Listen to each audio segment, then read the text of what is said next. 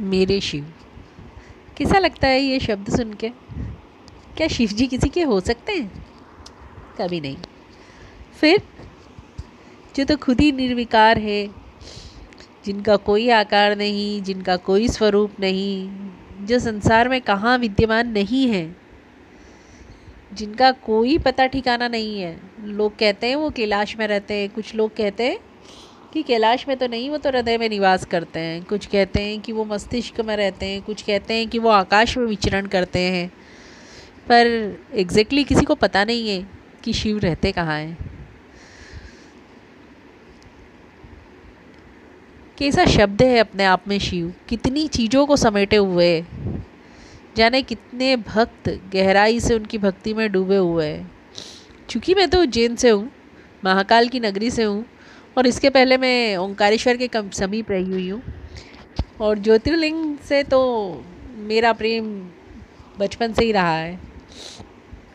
मुझे लगता था जैसे शिव जी सबसे अच्छे दोस्त हैं मेरे। मेरी हर बात में, मेरे हर विचार में, मेरी हर क्रिया में शामिल है। जब छोटी थी तो लोटा लेके शिव जी के शिव मंदिर पे जाती थी। रोज़ शिव जी से मिलने जाती थी। एक गुलाब का फूल भी ले जाती थी साथ में। मंदिर बड़ा सुंदर सा था। रोज़ जल चढ़ाना शिव जी को गुलाब का फूल चढ़ा देना। बस, वो गुलाब का फूल भक्ति में बदलता गया मेरे मेरे विचारों को। उसके बाद कॉलेज में आई तो फिर शिव मंदिर मिल गया मुझे। फिर जाती पूरे दिन भर की कथा अगरबत्ती लगा के सुनाती। और शिवजी भी मेरे जो थे ना, वो बड़े मौन हो के सारी बातें सुनते थे। लोटे का कोई समय नहीं होता था, जल चढ़ाने का कोई समय नहीं है। हालाँकि पुजारी बहुत रोकते थे मुझे। कहते थे, नहीं नहीं, चार बजे बाद जल नहीं चढ़ाना है। पर मुझे तो ऐसा लगता था कि जब तक शिव जी को जल नहीं चढ़ जाए ना, तब तक जीवन में कुछ शायद सही हो ही नहीं सकता है। तो रोज़ एक लोटा जल लेके और शिव जी के पास। सवेरे चढ़ जाए तो ठीक, सवेरे नहीं चढ़ाए तो शाम को। शाम को नहीं चढ़े तो रात में।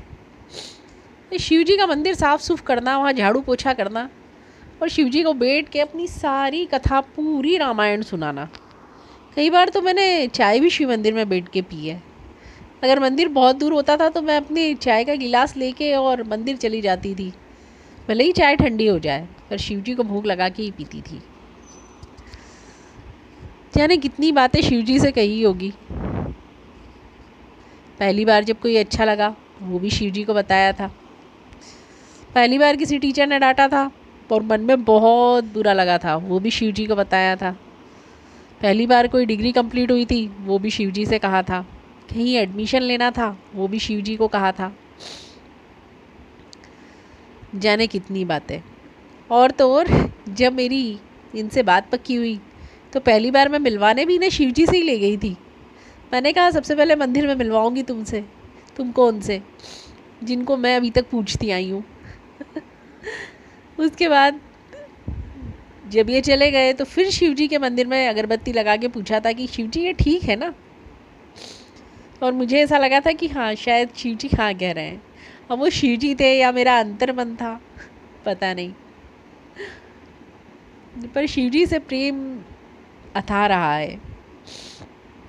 उसके बाद जब मेरा बेटा होने वाला था, तब भी जाके सबसे पहले शिव जी को खबर बताई।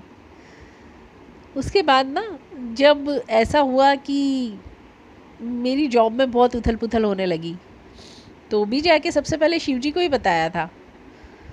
एक दिन तो जाके समर्पण ही कर दिया उन्हें। कहा, अब जैसा जीवन देना है, वैसा दे दो। बस अपने पास रखो।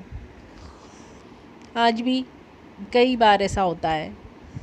कि एक दिन में कम से कम पाँच से छः बार मंदिर जाती हूँ और शिव जी को जल चढ़ा आती हूँ। और ये इतने अचरज की बात है कि जीवन में सुख रहे हो या दुख रहे हो, हमेशा ऐसा लगता रहा जैसे मेरे शिव जी मेरे पास ही है। मेरी हर बात को सुनते हैं, मेरे लिए ही सब कुछ करते हैं। मेरे जैसा विचार जाने कितने लोगों को आता होगा मन में, पर शिव से तो प्रेम ऐसा ही होता है।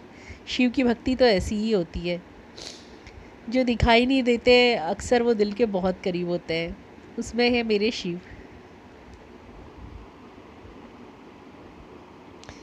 मैं मेहा, उम्मीद करती हूँ कि शिव के प्रति मेरा ये समर्पण, ये भक्ति भाव आपको अच्छा लगा होगा।